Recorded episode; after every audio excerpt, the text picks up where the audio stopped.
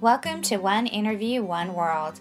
This is Lainey Kay, and this is a show about interviewing people from all walks of life, because everyone has a story to share, and we can all learn from each other. I hope you enjoy listening.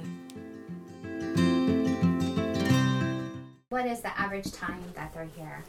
Um, usually for the pups, it's anywhere from two to four months. With the adults, we try and lessen that time. It's usually about a month. Um, it, it just definitely depends. Um, yeah. Some animals will start eating right away. Some animals will take two weeks in the I C U with tube feedings and then eat. So, but the average is about two to four months. Okay. You know, we have a big education program here. We educate probably seven to nine thousand kids a year, and one of our biggest um, classes is the Pinniped Pollution Project, and we're bringing Title one schools in from inland to teach them that what they put down the drain affects the oceans. Watershed. So mm-hmm. It's water quality, water quality, water quality. Today I am at the Pacific Marine Mammal Center, and I am with Keith Matassa, and Keith is the director of the zoological and conservation programs here, and Krista Kiguchi is in charge of events and public relations coordinator. So we're going to learn more about the Pacific Marine Mammal Center and what you guys do here. We're going to ask questions along the way, but I'd love for each of you to introduce yourselves, give me a little background about yourselves, and then we can ask questions and learn more. Perfect. So, Krista, why don't you go ahead? Right. Um, so my journey with Pacific Marine Mammal Center started about ten years ago. Um, I started back in two thousand nine as a education docent volunteer. Um, and then I switched over to animal care, and then um, in twenty fifteen, um, when we had our unusual mortality event, um, we had a very, um, we had a lot of sea lions that stranded. We rescued almost six hundred patients that year. Um, I was hired on part-time um, as a rescue coordinator to kind of help um, field all the phone calls, coordinate the rescues, um, and that sort of thing, and then um, transferred to um, a full-time position uh, once I graduated college. Um, in the to the transferred over to the development side of um, events and public relations. Um, but I'm lucky enough that I still get to do um, some work in animal care as well. Mm-hmm. That sounds like quite a passion. Yes, that's really nice. Very much so. And Keith, would you give me a little background on you? Sure. I um, came here from Maine, where I ran another rehab center at the University of New England for twelve years. And um, I came here and started as executive director five years ago. And we went through all the unusual mortality events. And um, I then transitioned to the role I have now with um, hopes to impact people and tell people why we are rehabbing these animals and what is affecting the marine environment, as well as doing conservation on a whole bunch of different levels. Mm-hmm. Thank you. Well, I know you guys are ta- just right up, right off the bat, you're talking about like your mortality events. Say that again, what was um, it? Unusual mortality event. Okay. Mm-hmm. So tell me, what is that? We had a U M E in twenty fifteen. It kind of lasted a few years. It started in twenty thirteen and kind of lasted throughout um, twenty sixteen. Um And it's just a spike in mammal strandings, um, in particular for those years, the California sea lion. Um, it did coincide with an El Niño event and a warm water blob. Um, so during those El Niño years, um, which we are currently experiencing now, um, is the in a in a nutshell, the warm ocean temperatures um, kind of push the sea lion's main food source out deeper into the ocean. So um, we did see a a high spike in pup strandings because, um, you know, one reason could be mom was, um, you know, off hunting and foraging, um, who's normally gone for a couple days, was gone for, you know, a couple weeks. Pups get hungry, anxious, and they wander off, get lost, and um, they're too weak um, to kind of be out there on their own, so they strand. Okay. And on, on a general note, there, we've seen an increase in unusual mortality events since the eighties. It was usually like one every couple of years. Now we're getting multiple U M Es in multiple regions in the same year. For example, the East Coast is going through four U M Es right now that involve harbor seals, gray seals, right whales, humpback whales, and one other that I can't remember. Or no, that was four. Um, So, and we just had the unusual mortality event on the sea lions, and that was caused by um, lack of food, temperatures of the ocean going down. So unusual mortality events are a spike in marine mammal strandings with unusual reasons or unknown reasons. Mm-hmm. So there's been a lot of those lately. Um, and it just shows the plight of the marine environment and the animals and the fact that things are getting worse out there. Mm-hmm. And is that attributed to climate change in general, or hard to answer? Um, well, let's start um, with some basics. There's three pressures that you never take away or never um, separate, and that is the marine mammal population, the human population, and what's happening with the environment. So mm-hmm. sea lions, any marine mammal that inhabits the world. Um, and then you have the human pressures, which are more uses on marine environments, more fishing, more types of fishing, better ways of fishing. Um, interaction between marine mammals and fishermen, because they're all going after the same thing. And then on top of that, you have all the environmental changes: warming of water, warming of currents, different wind wind currents, all the um, discharge that we put off um, of the mainland or the land sources going into the environment, all the plastic pollutions, Um, even down to sunscreen products are starting to affect the ocean. So there's you can never separate those things out when you're talking about mm-hmm. our field or what's happening with the ocean. Mm-hmm. Thank you. That's good information. Well, why don't you guys share with me, how did the Pacific Marine Mammal Center start? Um, so we began all the way back in nineteen seventy-one. We were the first um, marine mammal licensed um, marine mammal stranding um organization in California. We began actually because a little girl found a um, a sick little harbor seal, and she kind of went up to a lifeguard and said, "Hey, you know, there's a sick um, sick marine seal. Can I um, can you help it?" And the lifeguard was like, "You know, I actually only rescue people."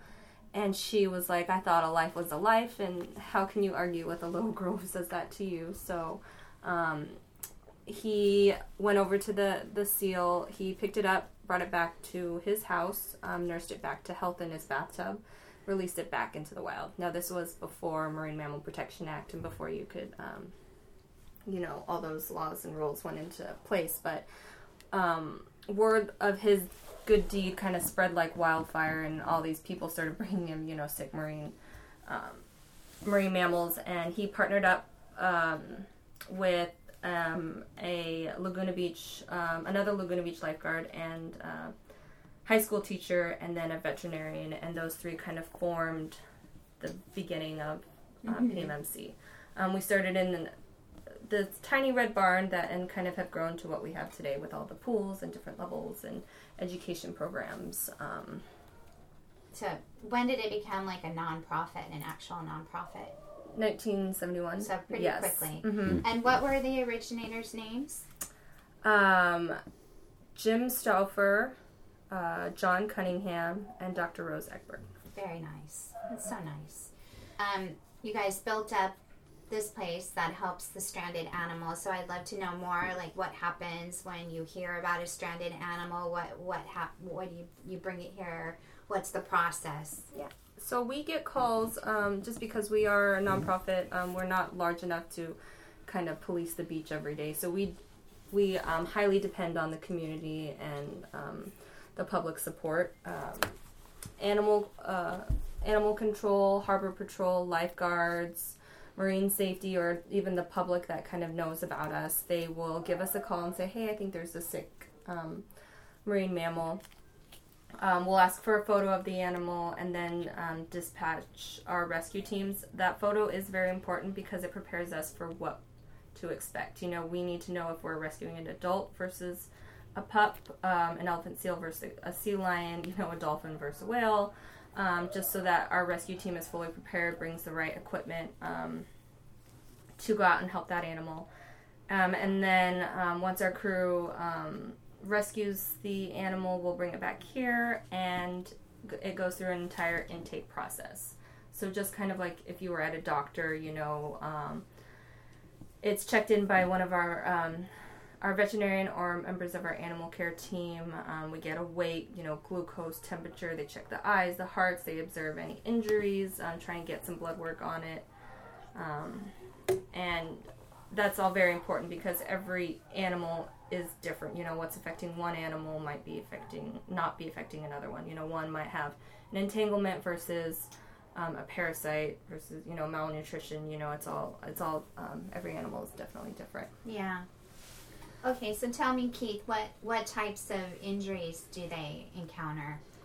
A lot of entanglements or human interaction, um, fishing hooks, fishing line, net gear, um, some injuries a little bit worse than that. Uh, we see shark bites. We see a lot of um, heavy parasites loads on these animals because they are so debilitated.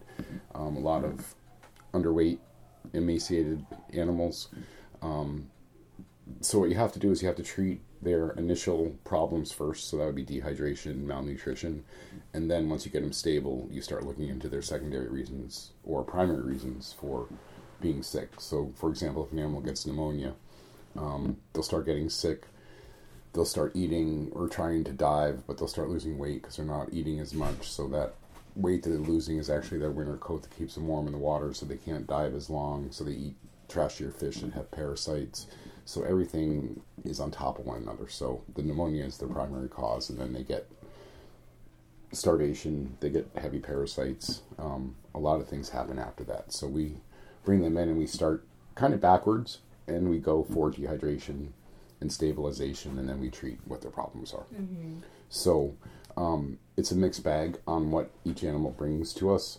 Um, that's why each animal is treated as an individual. Each animal has their own medical records. Each has their medical treatment. Um, so that's how we, we, what we see and how we treat it. Mm-hmm. It's like a puzzle. Yeah. yeah. What is the average time that they're here? Um, usually for the pups, it's anywhere from two to four months. With the adults, we try and lessen that time. It's usually about a month. Um, it, it just definitely depends. Um, yeah. Some animals will start eating right away. Some animals will take two weeks in the I C U with tube feedings and then eat. So, but the average is about two to four months. Okay. Do they have to get I Vs sometimes? Um, we do give them fluids subcutaneously. Mm-hmm. um, oh, okay. For like hydration, yeah. Okay. Um, and orally. And orally. Mm-hmm. Finding a, a vein on a sea lion or an artery on the sea lion is rather difficult. Okay. So that's why we use sub-Q and um, oral. And then what types of marine animals do you help rehabilitate here? Our four main patients are California sea lions, um, just because we have a lot of them here, uh, northern elephant seals, harbor seals, and fur seals. We do cetacean, um, dolphin, and whale response, and then P M M C is also a part of the Orange County Large Whale Entanglement Team, um, which is where we have a, a, a core group of trained um, individuals um, who work with NOAA when there's an entangled whale reported out there. So we have a couple Zodiacs, and we have all of our equipment, and um, you know, we'll go out and you know document. Um, documentation is huge, um, and help. Try and do everything we can for that whale as safely as possible. Um, but that's another part of P M M C as well. Okay. And then another, another area that we're getting into now because they're becoming um, a little more common up here is actually sea turtle response. Um, yes. For some reason, we're seeing a lot more warmer water animals up in the northern areas. We had a striped dolphin. We had a striped dolphin who is normally tropical. Shouldn't be here. Right. He... He stranded, or she stranded, I can't remember which it was, but we're starting to see a lot more sea turtles in Dana Point area, um, and in our northern response area. Remember, our response area is only Orange County, so we have only fifty-two miles of coastline, but it's a very busy fifty-two miles of coastline. Mm-hmm. Um, yeah, there's three point three million people in Orange County, and sixty percent of them live within twenty miles of the beach, I think is the last I've read. So that's a lot of people, a lot of pressure on the marine environment. Yeah, that's a good good statistic. Didn't Compared to Maine, that has one point two million people in the whole state. Yeah. So, yeah, um, there's a few more people out here. Yeah, um, and we like to go out in the water. Oh, yeah. We do. Um, and we're silly enough in Maine to go in the water as well. It's just a little chillier. Um, so, yeah, so we're seeing sea turtles here. We're seeing a whole shift in um, what we see off of our coastlines. Um, so the water temperature has been getting warmer. Is it staying warmer then throughout the year? It was in twenty thirteen, fourteen, fifteen, and sixteen. I think it went back down in seventeen, but they're saying that there's another warm water blob that's forming um, that might come in this year. Mm-hmm. So it's gone, but it's not gone. Mm-hmm. It's still in the background. So it messes up the ecosystem for all the animals. It does. It brings a lot of the warm water animals up from Mexico, from down yeah. south. Um, last year we had a yellow-bellied sea snake wash up in Newport Beach, and though there have been five, or I think that was the four. Si- four okay, so that was the fifth uh, yellow-bellied sea snake to ever wash up in the state of California. So these guys are not supposed to come this far north. Um, and uh, we reached out to, because we don't know anything about them, so we do collaborate with other scientists and organizations in our field. If we don't know the answer, hopefully someone else mm-hmm. out there would. Um, so we worked with uh, the National History Museum of Los Angeles, I believe, and um, he was like, oh, these guys are precursors to El Niños. And lo and behold, this year, we yeah, got an El Niño year. so. so that's what we we like to do, is be able to, we collect a lot of information, and we're not experts on everything, but we do reach out to get the answers, or mm-hmm. to get to the people that have the answers, right. so that we can put together the big picture of the puzzle. Right. And what's happening with the marine environment, why we're seeing all these different mm-hmm. um, animals, plants, everything that's coming in. When the sea turtles come, and this isn't their normal environment, is there food for them around here? Yeah, they eat the jellyfish. Um, yes, there is. Okay. So, they, so they're out there. They just they just don't come this far. They're not normally come on shore. So when they do, it's like, what are you doing here? yeah. Very cool. All right, and I know you, you just kind of touched on some of the unique marine animals, and you say you get the cetaceans. Mm-hmm. I don't know if I'm saying that right. So that's dolphins, basically, or whales. And, and whales. Okay. Mm-hmm. And when they're hurt or you're helping them, what happens to them? Um, well, it is interesting because we um, rescued six dolphins in a fourteen-day time span. Um, just um, in... in um, February, beginning of February. Uh, so we, Keith has been very, very busy with lots of um, dolphin necropsies. Unfortunately, uh, four of those dolphins did wash up dead. Two of them did wash up alive. However, um, were there were definitely big signs that there was something internally going on. Um, they kept had multiple, multiple seizures, and humane oh, euthanasia was unfortunately... Um, decided by our animal care team and veterinarians. Um, so we're trying to right now kind of figure out, well, why did all of those dolphins strand in this short time frame? And um, we did get a report that there was an algal bloom off the coast of Newport. Yep, on the fourteenth-ish. That could right have, around yeah. right around the, the start of this. So that could have been part of the reason for the dolphin strandings. Mm-hmm. Um, in general, we'll respond to dolphin strandings if they're dead and in good shape. We'll bring them back and do a post um, necropsy on them, find out why they died. If they're alive, we'll bring them back, try to stabilize them, get on the phone with SeaWorld, um, and see if they're a rehab candidate. And if they are a rehab candidate, we'll transfer them down to SeaWorld, and they'll take over the rehab because we don't have the don't facility have for long-term rehab of dolphins here.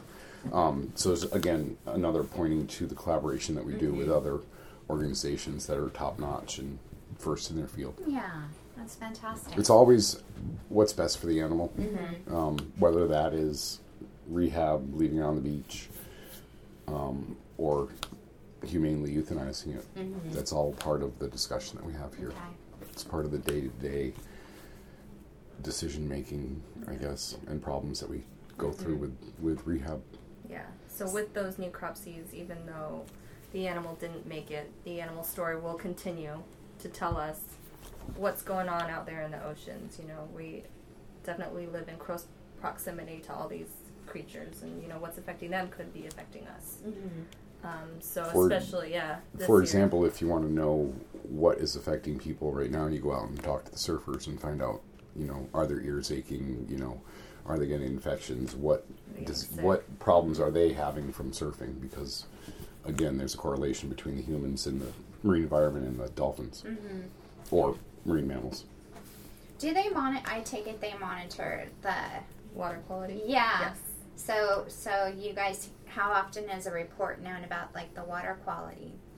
Monthly on algal blooms um, and what's going on with algal blooms. The water district does their own water testing, and I think that's on a weekly basis. And um, if you notice, after every heavy rain event, the warning goes out on the radio to stay out of the water for three days or seventy-two hours after the rain event.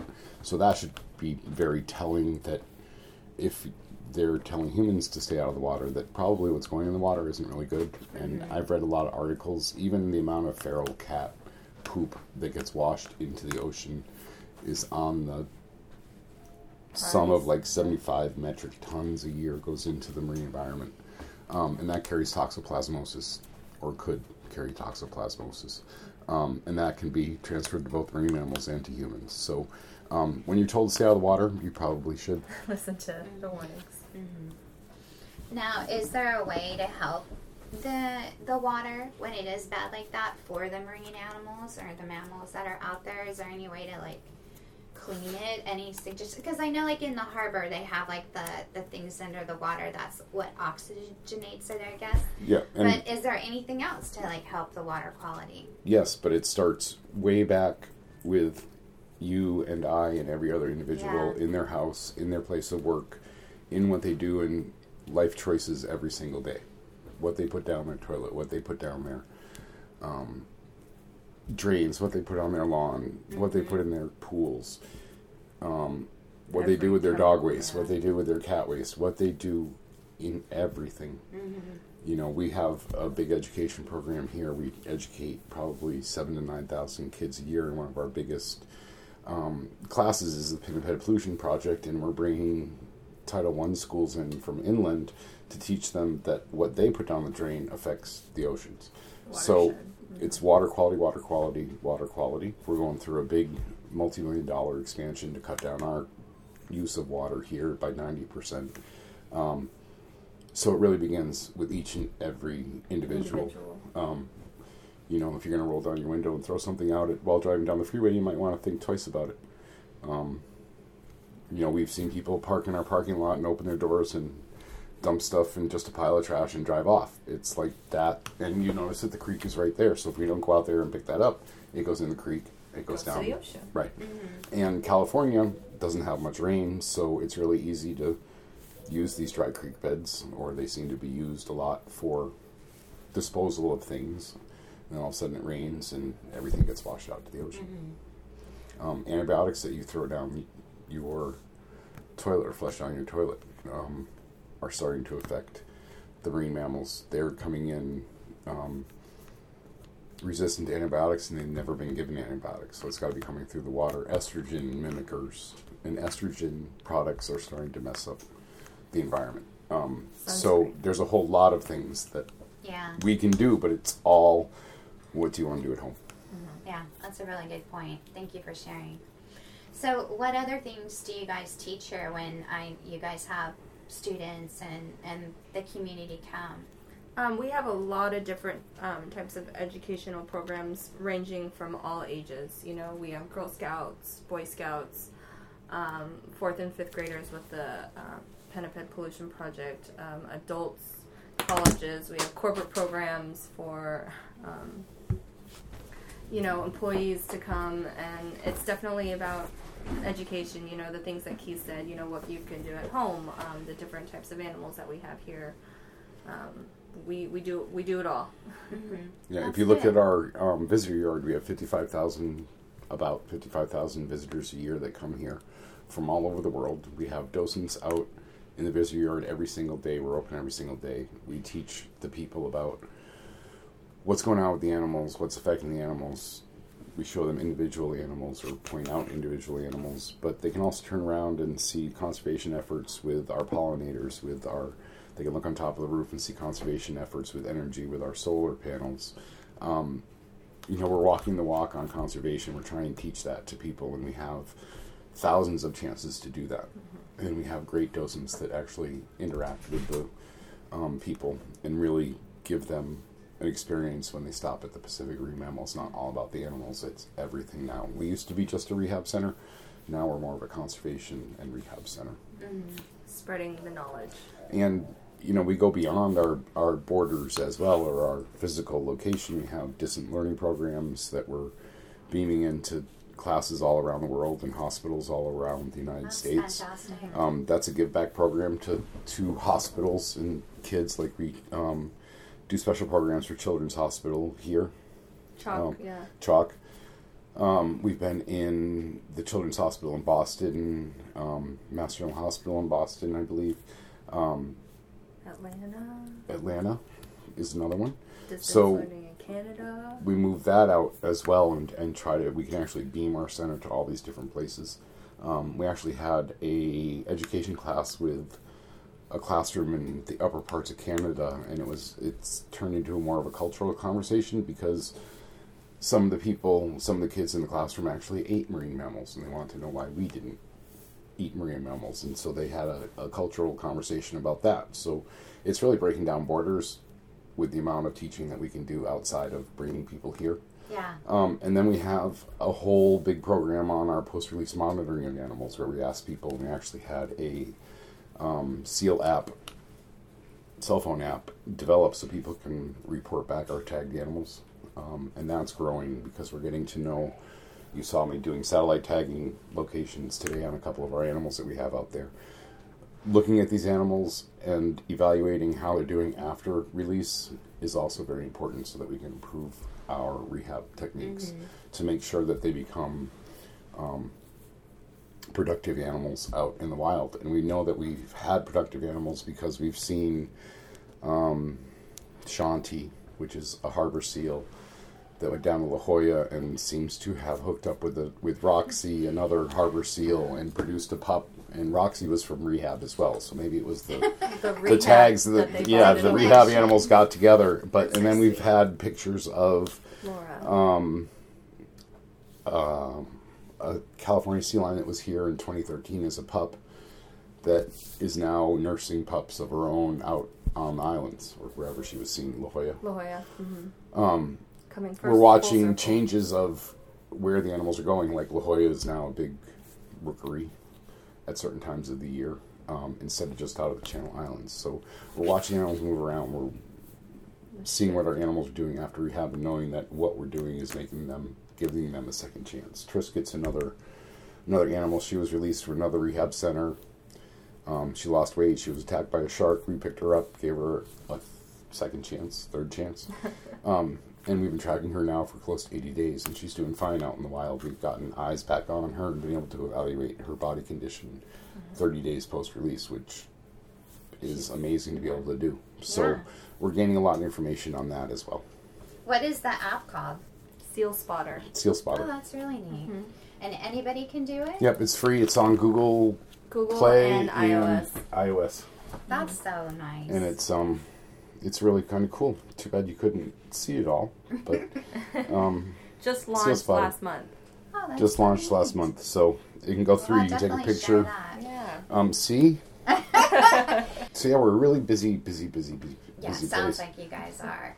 Um, I know. I saw some of the animals down there looked like they had, you know, marks on them. Um, so that is a shave mark with the California sea lions, um, just because, especially when they first come in, we need to n- have a way of telling them all apart. Um, so we take a pair of dog grooming clippers, and it's just a little haircut. It'll grow back. Um, it corresponds with our feral marking system.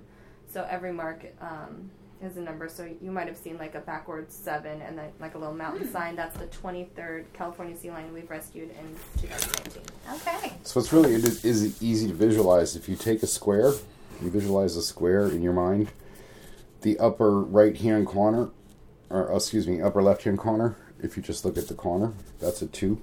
The next corner is a four. Next corner is an eight. Six and then eight. And then you impose a diamond on top of that. And your diamond, oh, and points of your diamonds are your odd numbers. Because it's hard to, you know, um, shave a, a six or a three into the right. side of this was animal. All made for um, marking cattle way back, way back, way, way, way, way, way oh, back. Yeah. yeah, because it's easier to make brands that are right angles or in angles than trying to do an eight or a six. So that way we know we can identify our animals, right. whether it's the so first if animal. So somebody sends you a picture, how are you able to Um, like you can just look at them and kind of tell. Oh, you, once the animals are deemed, um, you know, past that kind of hump, yeah. um, we do tag all of our animals. So okay. um, we put a, a roto tag in the corner of their flipper. Um, it's like the cartilagey part. It's like an ear piercing. So um, we will tag all of our animals. Um, so we do ask for that number to be reported. Okay. You're hoping to get a picture mm-hmm. of that. Yeah. But you can also probably look at them sometimes and yeah. know who they are from your your documentation. Mm-hmm. Okay. Mm-hmm. You know, one animal might have a scar or yeah. a previous entanglement or mm-hmm. um, have a cute face. yeah, yeah, and you can, and it's kind of fun because the people that are looking at the animal can impress their friends that are with them because they can go, oh, that's a female or oh, that's a male just by looking at what side the tag is on. Mm. Um, because, and this is um, a lesson for all those kids listening, um, females are tagged on the right because females are always right, and males are tagged on the left because we're always wrong. So, um, so yeah, so if it's a California sea lion, they're going to be tagged on their front flippers, and if it's an elephant seal or harbor seal, it'll be the rear flippers, but always right for ladies and left, left for, for males. males. Very cute. So, yeah, that's the way you can impress your date or anything I else like that, that you have. Yeah. You yeah. yeah. Okay, so tell me about some of the research that you, you do here or that you collaborate with. Oh, my goodness. Um, where to begin? Where to begin? So, um, we do necropsies or autopsies on all of our animals. And, and um, the animal that we have treated or the live animal that's gone to wherever you believe that live animals go when they die, and it's left us this beautiful present of a um, canvas of an animal. So we get to examine that animal, and the first thing we do is we examine it, and we take samples of all their organs and send that to a pathologist, and they look at it and tell us they can tell us cause of death. On top of that, we take other samples for research to look at diseases. Right now we're looking at the prevalence of morbillivirus, which is distemper, brucella, wow. leptospirosis, influenza, and then um, seal pox. So that's five things that we're working with. We're working with U C Davis, University of Connecticut, Tufts University um, for some of those diagnostics. And then we're looking at some novel Um, research with our animals. One is because we live in Southern California, because there's so many people on the beach and in the water, and one thing you have to do in Southern California is put sunscreen on or you're going to burn. Um, that's being transferred into the animals, so we want to see what the prevalence of sunscreen in marine mammals are. So we take samples of, say, their blubber, their kidneys, their liver, um, and a couple other organs, and we send that out to the University of Connecticut to see if there's any sunscreen products in it. Then we're also looking at microplastics, and we're looking at two different facets of microplastics. One is the identification of microplastics. So we will actually take their stomach and flush it out and take all their intestines and flush it out and catch all of the microplastics if there are any in there, and stomach contents. So we can identify what the animals are eating before they stranded um, and if there's any microplastics in it. That goes up to U C Davis to be identified. We then take other bodily tissues and send them to the University of Connecticut to see if they've uptaken any of the chemicals from the pl- microplastics that they've ingested.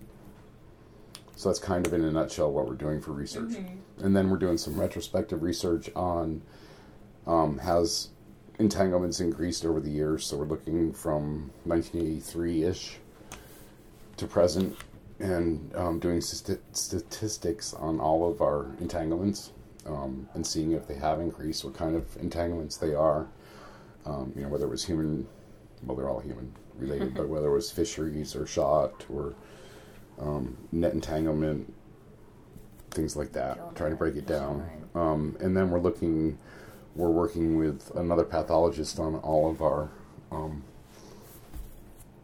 histology. Archived histology on dead animals from, I don't know, two thousand nine on. That's a lot. Yeah, so that's that's why, um, that's part of my the new job is setting all that up. That's yeah, been within. That's fantastic. Do you see a lot of plastic when you're you're doing that coming out of their intestines and their stomachs and? Um, mostly we've seen um, macroplastics, so candy wrappers, um, trash bags, trash bags, bags, beach towels, balloons. Um, things that are unmentionable on the radio inside of their um, yeah. stomach. So that's common. Well, yeah, but should it be? I no. mean, we just had a endangered sea whale in North Carolina die from um, having a plastic bag block his throat or her throat. So um, we've had sperm whales that have done the same thing, um, or the same findings have been found. I mean, it's something that really is going to be a big problem because now Um, ninety percent of your seabirds have plastics in their stomach. A lot of them are dying from the plastics because they feel full because they've eaten so much plastic. Um, and they break down. Can say that, and they're saying that fish smell the plastic and like the plastic smell, and that's why they're eating it. And what's even more scarier is it's being found in humans as well. So, again, we're looking at our top-level predators on what's affecting them because it does affect humans, and I don't really want to cut any humans up to find out if there's microplastics or anything. That's true. Touch on when somebody sees a stranded animal, what do you suggest that they do? Don't touch it. Definitely keep your distance. Um, you know, Keith's been talking about all these, you know, things that we're studying. These animals could potentially have, um, you know, some sort of parasite or disease that can be transmitted to your, you or your pet. Um, Not only that, and I'm going to stop her there for a minute. These animals are fast. Okay, they bite. Okay, if you've ever tried to catch a fish in a lake or an ocean with your bare hands, you know it's pretty impossible. These animals do it in the middle of the ocean without their hands, just right. how fast their mouth is. So, that's a really good point. You know, you wouldn't go up to a skunk, baby skunk, I don't think, and snuggle with that or try. You know, it's the same thing with these guys. They may look cute and cuddly, but you know these guys can have a bite force ten times out of a pit bull. So you do not want that thing biting your kid or your yeah. your, your arm or your face. Mm-hmm. um, especially when these animals strand. They're sick, they're hurt, they're scared. They will feel threatened, you know. Um, they can be aggressive. Mm-hmm. So, so going back, what to do? Keep your distance. Um, whenever we do get reports of an animal, we definitely say, you know, keep your distance, be safe. Um, from a safe distance, do take a picture of the animal so that we can, again, assess, you know, what type of equipment um, and how many people, you know, to send out on our rescue team. Do not pour water on it, especially these sea lions. They are partially aquatic, and they do not need to be in the water at all times. Um, a lot of these animals come in so emaciated and so malnourished that their blubber liver layer is very thin. So they strand to stay warm, so they don't want cold water being, you know, poured on top of them. Um, I know even with the dolphins, it, you know, you're so tempted to just push the animal back out into the water, but, you know, more often than not, these dolphins are stranding because there might be something wrong internally with them. Um, the striped dolphin that we were talking about that stranded, um, at, I think at the end of last year, his jaw was completely shattered, so people who kept trying to push the animal back out, he just kept tumbling in the surf and getting injured more and more and more. So sometimes they might be doing more harm than good, you know. Um, we just ask that they call us, um, and then, you know, so we can assess the animal and kind of decide what to, where to go from there. Really, really good information. If, you know, this can be heard, you know, worldwide. Mm-hmm. So that's really good information. And then you just need to seek out what organizations are yes. local for you to help a right. stranded each, animal. Each state has at least one rescue rehab facility that is taking care of that area. And you can always go on, you can do a search in your phone for NOAA um, marine mammal strandings, and it'll bring up a map of the United States with all of your stranding centers all around the United States. Yeah. Um, Coast Guard, um, Animal Control, Animal Control, Police Department, and um, those lifeguards out there, they mm-hmm. all know how to get hold of us. Mm-hmm. Um, most rehab centers and rescue centers have signs up on the beach or somewhere, so look for those when you first get to a beach. Um, there's a lot of information out there. You just have to find it. Mm-hmm. And we're trying to make that easier by getting signs on the beach. Um, mm-hmm. But, you know, there's a lot of pushback on signs on the beach because there are so many signs that people, it kind of glazes mm-hmm. over. So, um, you know, back at lifeguard towers, there usually is our number on the back oh. of the lifeguard tower. Okay. That's really good to know. That's how, that's how collaborative and that's how good our relationship is with the lifeguard, lifeguards here in Southern California.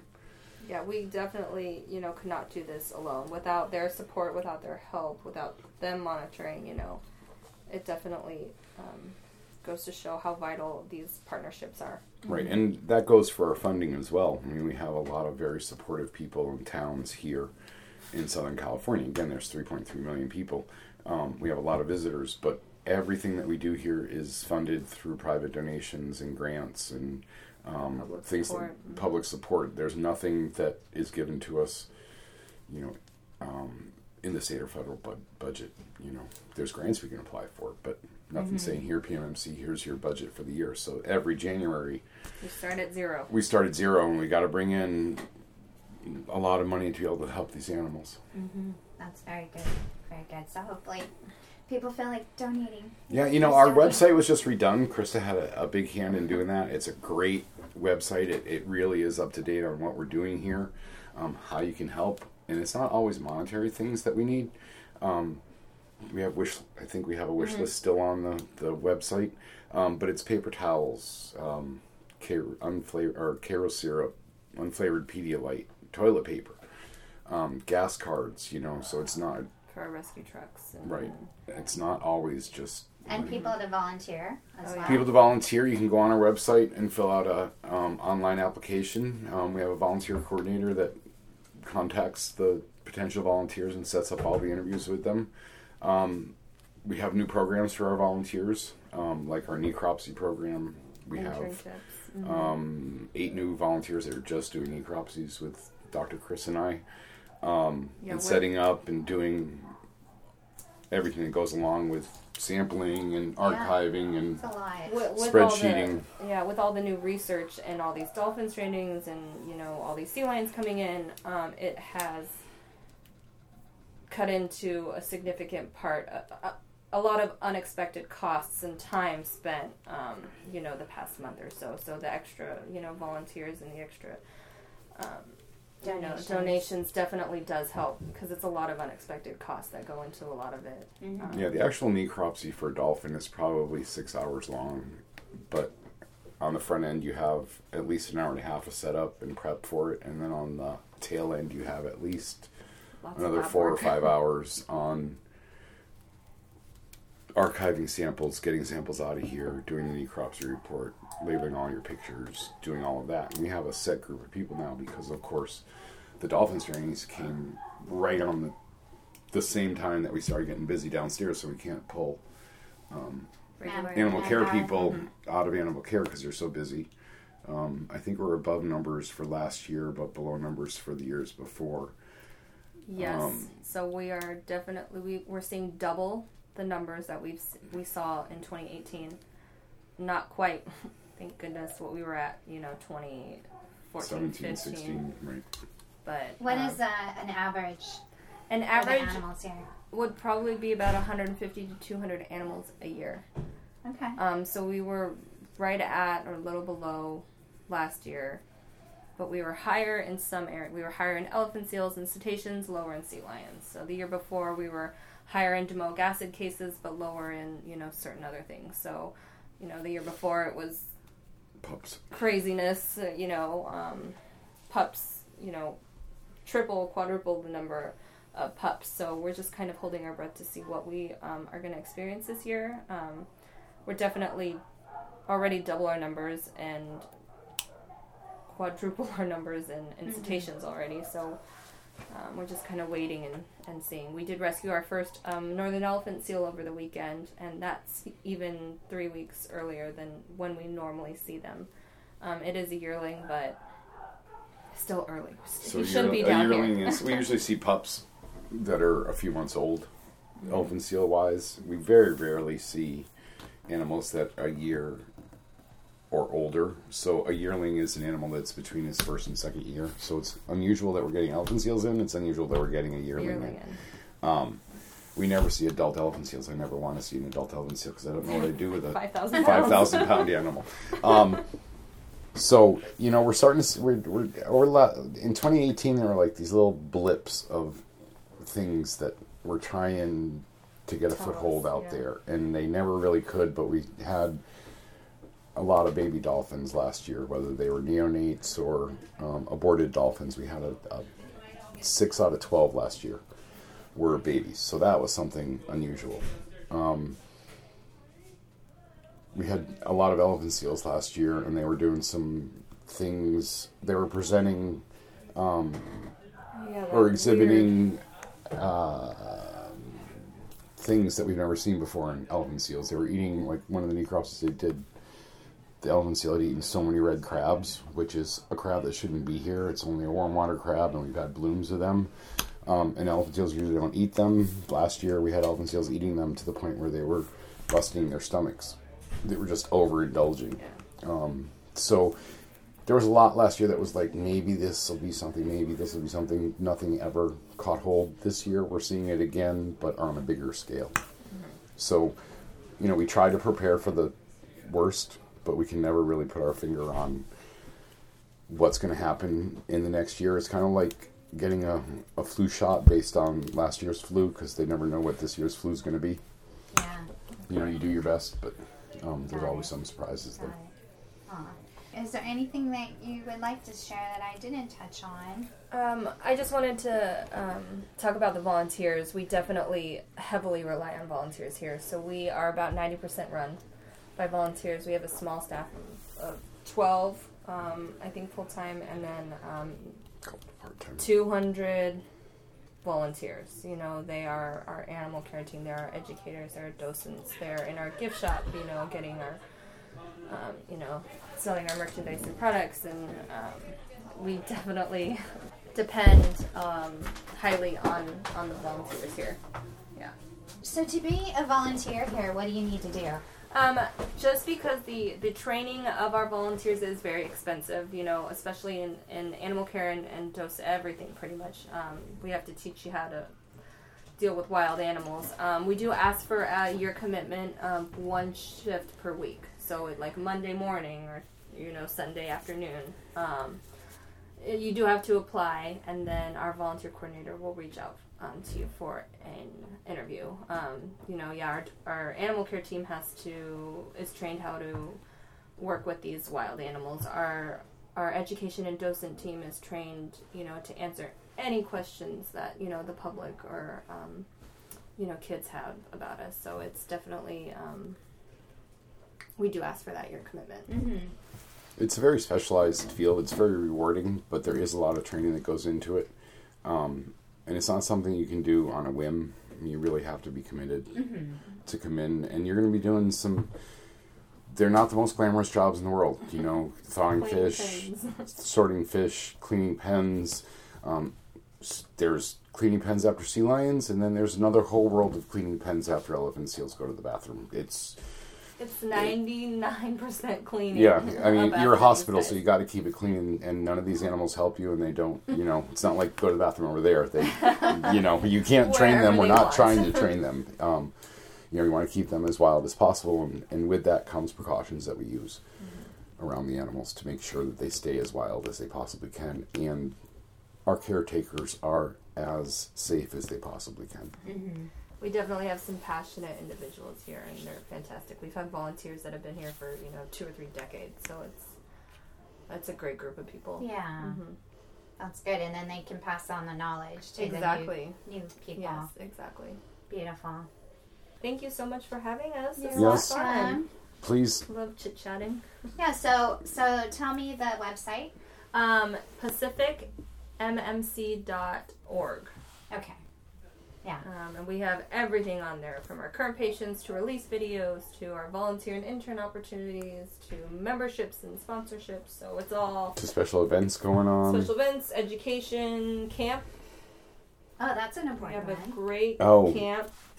Yeah, we have a great camp coming up, but it's a week long camp here. It's um, um, sign-ups are open now.